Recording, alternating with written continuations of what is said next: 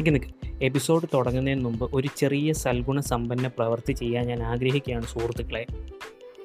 എന്റെ ഈ പോഡ്കാസ്റ്റ് കേട്ടിട്ടോ അല്ലെങ്കിൽ പോഡ്കാസ്റ്റുകൾ കേട്ടിട്ടോ ആർക്കെങ്കിലും പോഡ്കാസ്റ്റർ ആകണം പോഡ്കാസ്റ്റ് തുടങ്ങണം എന്ന ആഗ്രഹം ഉണ്ടെങ്കിൽ it's not a big hard thing to do. Actually thanks to anchor dot F M app.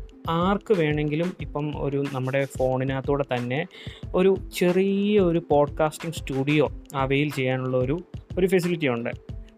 ദയവ് ചെയ്ത് നിങ്ങൾ anchor dot F M app check in ചെയ്യുക.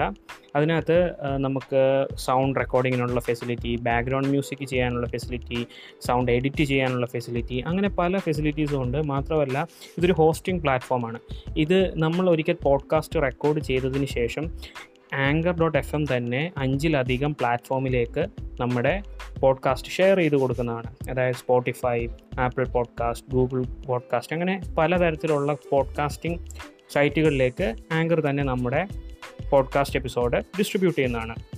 അപ്പം ആർക്കെങ്കിലും ഒരു പോഡ്കാസ്റ്റ് ആകാൻ ആഗ്രഹം തോന്നുന്നുണ്ടോ? തീർച്ചയായിട്ടും anchor dot F M check ചെയ്യുക. സോ ഇതായിരുന്നു നിങ്ങൾക്കുള്ള എന്റെ ഒരു ടിപ്പ്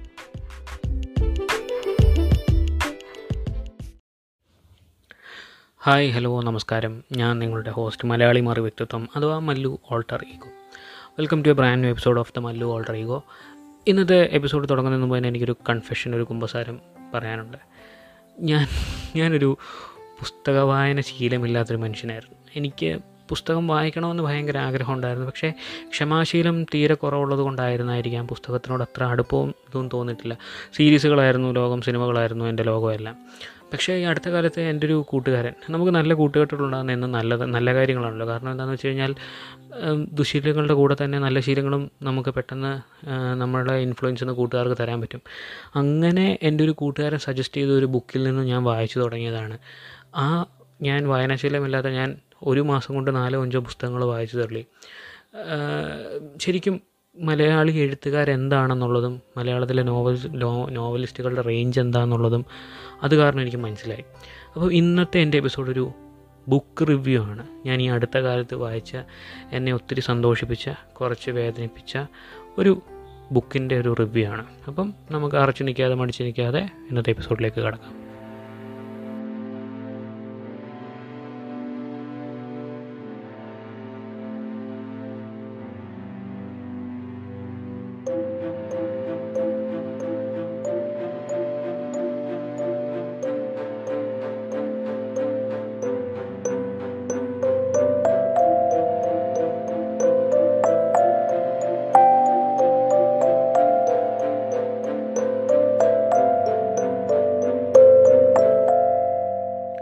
ഇൻട്രോയുടെ കൂട്ടത്തിൽ ഞാൻ പറയാൻ മറന്നുപോയ ഒരു കാര്യം ഉണ്ടായിരുന്നു.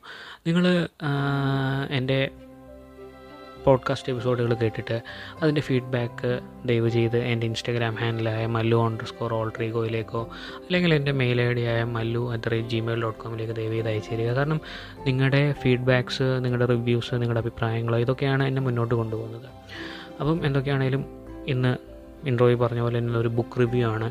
ഇന്ന് ഞാൻ റിവ്യൂ ചെയ്യാൻ പോകുന്നത്. റിവ്യൂ ചെയ്യുക എന്നല്ല ഞാൻ വായിച്ചതിൽ എനിക്ക് ഇഷ്ടപ്പെട്ട എന്നെ ഭയങ്കരമായിട്ട് ഇൻഫ്ലുവൻസ് ചെയ്ത ഇൻഫ്ലുവൻസ് ചെയ്യുക എന്നല്ല. ഞാൻ വായിച്ചതിന് ശേഷം ഏകദേശം ഒരാഴ്ചയോളം ആ ബുക്കിൽ പൊർട്രേ ചെയ്ത ലോകത്തായിരുന്നു. ആ ക്യാരക്ടേഴ്സിന്റെ കൂടെയായിരുന്നു.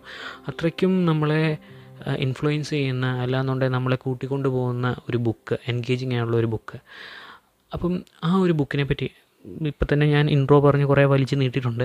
അപ്പം എത്രയും പെട്ടെന്ന് ബുക്കിന്റെ പേര് പറയാം. റാം കെയർ ഓഫ് ആനന്ദി എന്നാണ് ആ ബുക്കിന്റെ പേര്. ഇറ്റ്സ് എ സിനിമാറ്റിക് നോവൽ ഞാൻ പലതരത്തിലുള്ള ബുക്കുകൾ കഴിഞ്ഞ കുറച്ച് കാലത്തിനിടയ്ക്ക് വായിച്ചിട്ടുണ്ട്. കൂടുതലും ക്രൈം ത്രില്ലേഴ്സ് ആയിരുന്നു. പക്ഷേ ഈ സിനിമാറ്റിക് നോവൽ എന്ന് പറയുന്ന ഒരു ജോണർ അല്ലാന്നുണ്ടെങ്കിൽ അങ്ങനത്തെ ലേബിലുള്ള ഒരു നോവൽ ആദ്യമായിട്ടായിരുന്നു വായിക്കുന്നത്. And it was brilliant Alappuzha സ്വദേശിയായ ചെറുപ്പക്കാരൻ ഇരുപത്തൊമ്പത് വയസ്സിനടുത്തുള്ള അഖിൽ അഖിൽ പി ധർമ്മജന്റെ മൂന്നാമത്തെ സൃഷ്ടികളിലൊന്നാണ് റാം കെയർ ഓഫ് ആനന്ദി. ആദ്യത്തെ ബുക്ക് ഓജോ ബോർഡ് രണ്ടാമത്തെ ബുക്ക് മെർക്കുറി ഐലൻഡ് ആയിരുന്നു. ഈ അഖിൽ പി ധർമ്മജനെ പറ്റി പറയുകയാണെന്നുണ്ടെങ്കിൽ തികച്ചും വളരെയധികം മോട്ടിവേറ്റിംഗ് ആയിട്ടുള്ളൊരു ക്യാരക്ടറാണ് കാരണം എന്താണെന്ന് വെച്ച് കഴിഞ്ഞാൽ പുള്ളിയുടെ ആദ്യം പുള്ളി ആദ്യം ബുക്ക് എഴുതിയിട്ട് അത് പല പബ്ലിക്കേഷൻസിനെ സമീപിച്ചപ്പോൾ അത് പറ്റില്ല പബ്ലിഷ് ചെയ്യാൻ പറ്റില്ല എന്നുള്ള രീതിയിൽ പലയിടത്തു നിന്നും തീരെ നെഗറ്റീവായിട്ട് പുള്ളിയെ സമീപിച്ചപ്പോഴും ഒന്നും തളരാതെ പുള്ളി തന്നെത്താൻ പുള്ളിയുടെ ഒരു പബ്ലിക്കേഷൻ കമ്പനി ഉണ്ടാക്കി.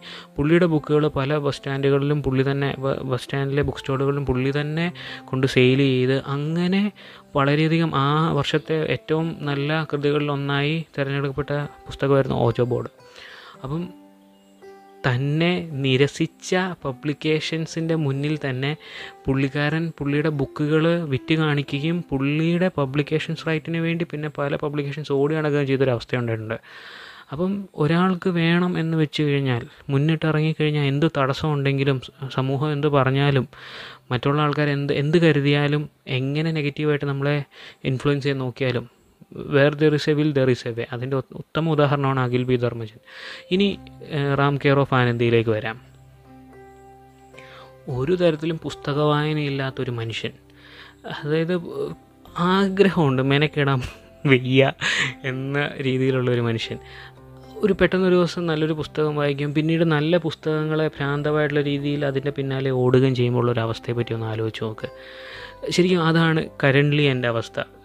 മേ ബി എനിക്കറിയാൻ അറിയത്തില്ല. ഒരു അതിന്റെ ഒരു ലഹരി ആസ്വദിച്ചുകൊണ്ടാവാം. Don't take it in the negative sense but still it's a good thing അപ്പം എന്റെ അവസ്ഥ ഇതാണ്.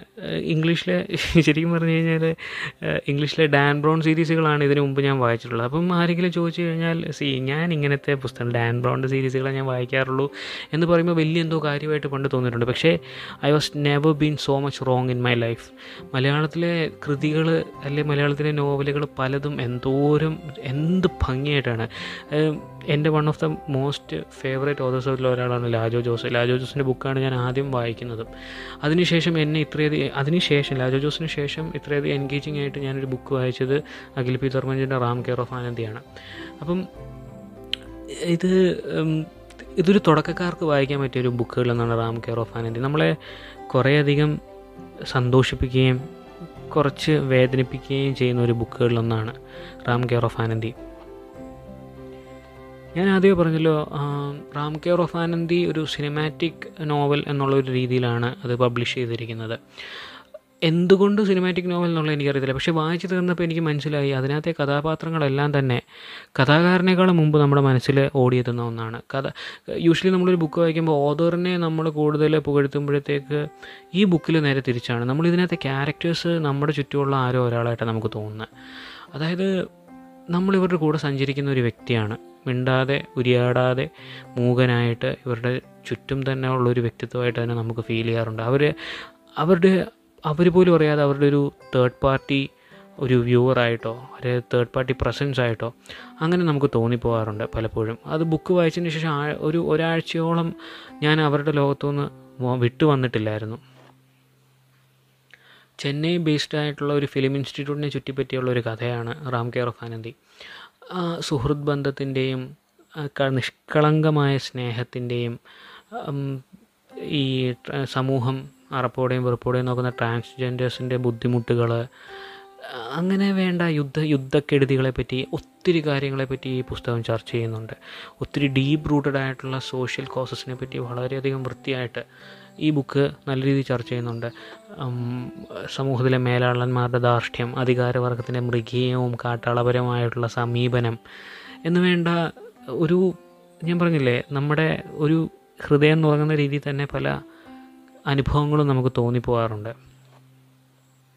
സുഹൃത്ത് ബന്ധങ്ങൾ എന്താണെന്നുള്ളതും സാമൂഹികപരമായിട്ട് ഒറ്റപ്പെടുത്തുക അതിന്റെ ഒരു വേദന എന്താണെന്നുള്ളതും അതിജീവനത്തിന്റെ ആ ഒരു കഷ്ടപ്പാട് എന്താണെന്നുള്ളതും യുദ്ധക്കെടുതികളുടെ ഭീകരത എന്താണെന്നുള്ളതും നിഷ്കളങ്കമായ പ്രണയത്തിന്റെയും പ്രേമത്തിന്റെയും ആ ഒരു സുഖം എന്താണെന്നുള്ളതും പറയാതെ പോകുന്ന ഇഷ്ടങ്ങളുടെ ആ ഒരു മനസ്സിന്റെ വിങ്ങലും എല്ലാം പ്രായം ചെന്ന ആൾക്കാർ അതായത് ആരുമില്ലാതെ വീടും സ്വത്തും മാത്രമായിട്ട് ജീവിക്കുന്ന ആൾക്കാരുണ്ടല്ലോ. അതായത് ഒരു കാലത്ത് സ്നേഹം കൊണ്ട് വീർപ്പുമുട്ടിയിരുന്ന ആൾക്കാർ പിന്നെ ഒരു കാലത്ത് ഒറ്റപ്പെട്ടു പോകുമ്പോഴത്തേക്ക് അവർക്കുണ്ടാകുന്ന വിഷമങ്ങൾ എന്താണെന്നും ആരെ ആരുടെയെങ്കിലും സാമീപ്യത്തിനും സ്നേഹത്തിനും വേണ്ടി വിങ്ങുന്ന മനസ്സുകളുടെ ഇതും എല്ലാം ഇതിനകത്ത് ഭയങ്കര ഇമോഷണലി വെൽ ടെയിലേഡായിട്ട് ഈ കഥയ്ക്കകത്ത് നറേറ്റ് ചെയ്തിട്ടുണ്ട്.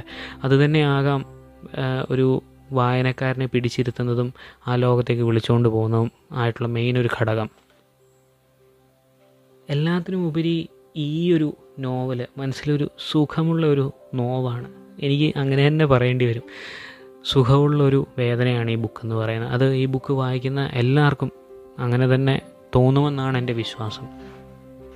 വളരെ വളരെ നല്ല രീതിയിലാണ് അഖിൽ ഈ കഥ പറഞ്ഞു പോകുന്നത്. ഞാൻ നേരത്തെ പറഞ്ഞ പോലെ തന്നെ കഥാകാരനേക്കാളും മുമ്പ് തന്നെ കഥാപാത്രം നമ്മുടെ മനസ്സിൽ കുടിയിരിക്കും. ഓരോ പേജും അറിയും തോറും ആ കഥാപാത്രങ്ങളെല്ലാം നമ്മുടെ മനസ്സിന്റെ കോണിൽ എവിടെയോ ഇടം പിടിക്കുന്നുണ്ട് നമ്മൾ പോലും അറിയാതെ. റാമും ആനന്ദിയും വെട്രിയും പാട്ടിയും മല്ലിയും വിനീഷേട്ടനും എല്ലാവരും എല്ലാവരും എല്ലാം നമുക്ക് ആരൊക്കെയോ ആയിത്തീരും. അവരുടെയൊക്കെ വേദനകൾ നമ്മൾ പോലും അറിയാതെ നമ്മുടെ കണ്ണനെ ഈറ ഈറനണിയിക്കുന്നുണ്ട്. അവരുടെ ചിരികളും അവരുടെ സന്തോഷങ്ങളൊക്കെ നമ്മളെപ്പോലും അറിയാതെ നമ്മളും അതിനകത്ത് ചിരിച്ചു പോകുന്നുണ്ട്. അങ്ങനെ ഒത്തിരി കഥാമുഹൂർത്തങ്ങളും കഥാസന്ദർഭങ്ങളും. കഥാപാത്രങ്ങൾ പോകുന്ന പല വഴികളും അതായത് ധനശ്രീ ലോഡ്ജും അല്ലി ഗ്രാമവും ഗിണ്ടി സ്റ്റേഷനും അങ്ങനെ നുങ്ക നുങ്കമ്പാക്കവും അങ്ങനെ പല സ്ഥലങ്ങളിലും നമ്മൾ പോലും അറിയാതെ നമ്മൾ എത്തിപ്പെട്ടു പോവുകയാണ്. അവരുടെ കൂടെ തന്നെ നമ്മളും യാത്ര ചെയ്യുകയാണ്. അവരുടെ കാഴ്ചകൾ നമ്മുടെയും കാഴ്ചകളായി മാറുകയാണ്. അത് അതിനകത്ത് ധനശ്രീ ലോഡ്ജിനെയൊക്കെ ചുറ്റിപ്പറ്റിയുള്ള സിറ്റുവേഷൻസ് ഞാൻ സ്പോയിലർ ആക്കാതിരിക്കാനാണ് പരമാവധി ശ്രമിക്കുന്നത്. ഒത്തിരി നിഷ്കളങ്കമായ പറയാതെ പോകുന്ന സ്നേഹത്തിന്റെ ഒത്തിരി സന്ദർഭങ്ങൾ. മനസ്സിലൊരു വിങ്ങലായി മാറുന്ന അതായത് തിരിച്ചു കിട്ടാത്ത സ്നേഹം മനസ്സിന്റെ വിങ്ങലാന്ന് എല്ലാവരും തമാശയ്ക്ക് പറയുമെങ്കിൽ പോലും ശരിക്കും ആ വിങ്ങൽ എന്താണെന്നുള്ളത് ഈ ബുക്ക് വായിച്ച് തരുമ്പോൾ നമുക്ക് ഭയങ്കരമായിട്ട് മനസ്സിലാവും. നമ്മൾ ഒന്ന് ഒന്ന് ഓർത്തു പോവും. ഇത് എന്താ പറയുക എന്താ പറയുന്നത്? സുഖമുള്ള വേദനയാണെങ്കിലും വേദന വേദന തന്നെയല്ലേ എന്ന് നമ്മൾ ഓർത്തു പോവും. ഇനി ഇത് ഇതിന്റെ ഓദർ അഖിലിനോട് ഒരു വാക്ക്. എങ്ങനെയെങ്കിലുമൊക്കെ ഷെയർ ചെയ്ത് അഖിലിന്റെ അടുത്ത് പോകുമോ ഇല്ലയോ എന്നുള്ള കാര്യത്തിൽ. എന്നാലും ഒരു വായനക്കാരന്റെ ഓണസ്റ്റ് ആയിട്ടുള്ള ഹൃദയം തുറന്നുള്ള ഒരു ഒരു ഒരു വാക്ക്. നിങ്ങൾ വളരെ നല്ലൊരു സ്റ്റോറി ടെല്ലറാണ് അതായത് ശരിക്കും വാക്കുകൾ കൊണ്ട് നിങ്ങൾക്ക് ചിത്രം വരയ്ക്കാനുള്ള അസാധ്യമായ കഴിവ് നിങ്ങൾക്ക് ദൈവം തന്നിട്ടുണ്ട്. അതുകൊണ്ട് തന്നെ ആയിരിക്കണം ഈ കഥ മനസ്സിന്റെ കോണിൽ നല്ല രീതിയിൽ ഇടം പിടിക്കുന്നത്. നിങ്ങൾ ഇതിനകത്ത് സമൂഹം എന്ന് പറയുന്ന വില്ലനെ പല ഷെയ്ഡിൽ പല രീതിയിൽ പല ഭാവത്തിൽ പല കഥാപാത്രങ്ങളാക്കി കാണിക്കുന്നുണ്ട്. അധികാരവർഗത്തിന്റെ മുഷ്കെന്താന്നുള്ളതും ഈ നിയമവാഴ്ച അല്ലെങ്കിൽ നിയമം കാക്കുന്ന ആൾക്കാരുടെ കാട്ടാളമായ മൃഗീയമായ സ്വഭാവം എന്താണെന്നുള്ളതും അവരുടെ മുന്നിൽ പെട്ടുപോകുന്ന നിസ്സഹായമായ ജീവിതങ്ങളെപ്പറ്റിയും ഒന്ന് വിളിച്ച് കരയാൻ പോലും ആരുമില്ലാത്ത ഒറ്റപ്പെട്ടു പോകുന്നവരുടെ ആ ഒരു വിഷമത്തെപ്പറ്റിയും എല്ലാം നിങ്ങൾ വളരെ വൃത്തിയായിട്ട് തന്നെ എഴുതിയിട്ടുണ്ട്. അതിജീവനം എന്താകുമെന്നും എന്താകണമെന്നും എല്ലാം ഈ ബുക്കിൽ നിങ്ങൾ നിങ്ങളുടെ വാക്കുകൾ കൊണ്ട് വരച്ച് കാട്ടിയിട്ടുണ്ട്. ഒരു അതുകൂടാതെ എനിക്ക് ഏറ്റവും ഇഷ്ടപ്പെട്ട ഒരു ആണിനും പെണ്ണിനും തോന്നുന്ന നിഷ്കളങ്കമായ പ്രണയത്തെപ്പറ്റി ശരീരത്തോട് തോന്നുന്ന ആ ഒരു ഒരു അട്രാക്ഷൻ അല്ലാതെ മനസ്സിനോട് തോന്നുന്ന ഒരു അടുപ്പം മാനസികമായിട്ടുള്ള ഒരു കണക്ഷൻ വളരെ നിഷ്കളങ്കമായ ആ ഒരു സ്നേഹത്തിന്റെ ആ ഒരു നിറക്കൂട്ട്. അത് ഭയങ്കര ഭയങ്കര ഇമോഷണലി ഇൻഫ്ലുവൻസ് ചെയ്യും. ഞാൻ പറഞ്ഞില്ലേ വാഗപ്പൂ വീണ റോഡിലൂടെ അവരുടെ കൂടെ ഞാനും സഞ്ചരിച്ചായിരുന്നു. ശരിക്കും അങ്ങനെ തന്നെ പറയേണ്ടി വരും. അങ്ങനെ ഒത്തിരി ഒത്തിരി കഥാസന്ദർഭങ്ങൾ. അത് മുന്നിൽ കൊണ്ടെത്തിച്ചതിന് ലോഡ് ഓഫ് താങ്ക്സ്. അങ്ങനെ സുഹൃത്ത് ബന്ധത്തിന്റെയും സ്നേഹത്തിന്റെയും അതിജീവനത്തിന്റെയും എല്ലാത്തിന്റെയും കഥ പറഞ്ഞ് നിങ്ങൾ ഈ കഥ നിർത്തുന്നത് ഒരു ചെറിയ വിങ്ങലായിട്ടാണ് ഒരു ചെറിയ വേദനയായിട്ടാണ് അല്ലേ? നേരത്തെ ഞാൻ പറഞ്ഞ പോലെ സുഖമുള്ള വേദനയാണെങ്കിൽ പോലും വേദന വേദനയാണ്. ഒരു കാത്തിരിപ്പിൽ നിങ്ങൾ ഈ പുസ്തകത്തിനെ ഒതുക്കി. ഒതുക്കിയെന്നല്ല അങ്ങനെ നിർത്തി. വായന അവസാനിച്ചപ്പോൾ എനിക്ക് തോന്നിയൊരു കാര്യമാണ് അഖിൽ എന്ന എഴുത്തുകാരൻ സുഹൃത്തിനോട് എനിക്ക് പറയാനുള്ള ഒരു ഒരു പേജും കൂടെ അല്ലെങ്കിൽ ഒരു അര പേജും കൂടെ. ഒരു ഒരു ഒരു പകുതി പാരഗ്രാഫും കൂടെ ഒന്ന് എഴുതി നിർത്താമായിരുന്നു. കാരണം ഞാൻ എടുത്തെടുത്ത് പറയുന്ന ഈ ഒരു കാര്യം സുഖമുള്ള വേദനയാണെങ്കിലും വേദന വേദന തന്നെയാണ്. എന്തുകൊണ്ട് നിങ്ങളെങ്ങനെ അങ്ങനെ നിർത്തിയെന്ന് എനിക്കറിയത്തില്ല. പക്ഷേ ഒരു ഞാൻ എന്ന വ്യക്തി വായിച്ചപ്പോൾ എനിക്ക് തോന്നിയൊരു കാര്യമാണ്. ഒരു അര പേജും കൂടെ എഴുതി നിർത്താമായിരുന്നു ഒരു അര പേജ് ഭാവിയിലേക്ക് വേണ്ടി വായനക്കാരന് സന്തോഷത്തോടെ ഒരു ചെറുചിരിയോടെ ഒരു ദീർഘനിശ്വാസം വിട്ടുകൊണ്ട് എല്ലാം ശുഭം എന്ന് വിശ്വസിക്കാൻ പാകത്തിൽ ഒരു അര പാരഗ്രാഫ്. അപ്പം ഇതായിരുന്നു എന്റെ റാം കെയർ ഓഫ് ആനന്ദി എന്ന് പറയുന്ന ബുക്കിന്റെ റിവ്യൂ. റിവ്യൂ എന്നല്ല വായിച്ചപ്പോൾ തോന്നിയ ഒരു കാര്യം. അത് എന്റെ ഓഡിയൻസിനോടും കൂടെ ഷെയർ ചെയ്യണമെന്ന് തോന്നി. നിങ്ങൾ വായിച്ചിട്ടല്ലേ? വായിക്കുക. പത്ത് മുന്നൂറ് പേജുള്ളൊരു ബുക്കാണ്. ശരിക്കും നിങ്ങളിത് പല സ്ഥലങ്ങളിലും കൊണ്ടുപോകും പല ബന്ധങ്ങളുടെയും വില പറഞ്ഞു തരും. നിഷ്കളങ്കമായ സ്നേഹത്തിന്റെയും സുഹൃത്ത് ബന്ധത്തിന്റെയും എല്ലാത്തിന്റെയും ഒരു വില എന്താണെന്ന് നിങ്ങളെ തിരിച്ചറിയാൻ സഹായിക്കും. പക്ഷേ ഞാൻ പറഞ്ഞില്ലേ ഇന്നും സ്ക്രീൻ ടൈമിന് അഡിക്റ്റ് ആയിക്കൊണ്ടിരിക്കുന്ന പലർക്കും ബുക്ക് വായന എന്ന് പറയുന്ന അല്ലെങ്കിൽ പുസ്തകം വായന എന്ന് പറയുന്നതിന്റെ ആ ഒരു സുഖം എന്താണെന്ന് മനസ്സിലാക്കാൻ സാധ്യതയില്ല. ഞാനും അങ്ങനത്തെ ഒരു ജോണറിൽപ്പെട്ട ഒരു മനുഷ്യൻ തന്നെയാണ്. പക്ഷേ അതിനകത്തൊന്ന് വ്യത്യാസം വന്ന് ബുക്ക് കയ്യിലെടുത്ത് വായിക്കാൻ തുടങ്ങിയപ്പോഴാണ് അതിന്റെ സന്തോഷം എന്താണെന്നോ അതിന്റെ ആനന്ദം എന്താണെന്നോ അതിന്റെ ലഹരി എന്താണെന്നോ എനിക്ക് മനസ്സിലായത്.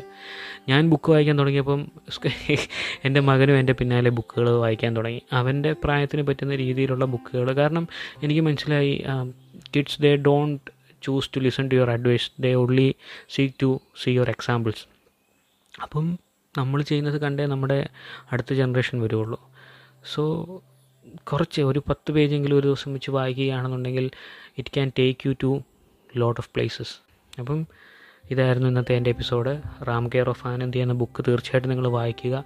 അഖിൽ പി ധർമ്മജൻ എന്ന് പറയുന്ന ഓതർ വളരെ ബ്രില്യന്റ് ആയിട്ടുള്ളൊരു ഓതറാണ് നല്ലൊരു ഓതറാണ് അപ്പം ഇത് വായിച്ചതിന് ശേഷം ഞാൻ പുള്ളിയുടെ സെക്കൻഡ് ബുക്കായ മെർക്കുറി ഐലൻഡ് ഓർഡർ ചെയ്തിട്ടുണ്ട്.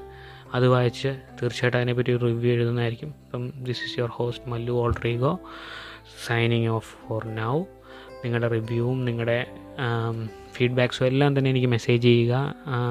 ഇൻസ്റ്റാഗ്രാം ഐ ഡി ആയ മല്ലു അണ്ടർ സ്കോർ ഓൾട്രീഗോയിലോട്ടോ അല്ല എന്നുണ്ടെന്നുണ്ടെങ്കിൽ മെയിൽ ഐ ഡി ആയ Mallu alter ego at Gmail dot കോമിലേക്കോ so see you in next episode this is your host Mallu alter ego signing off.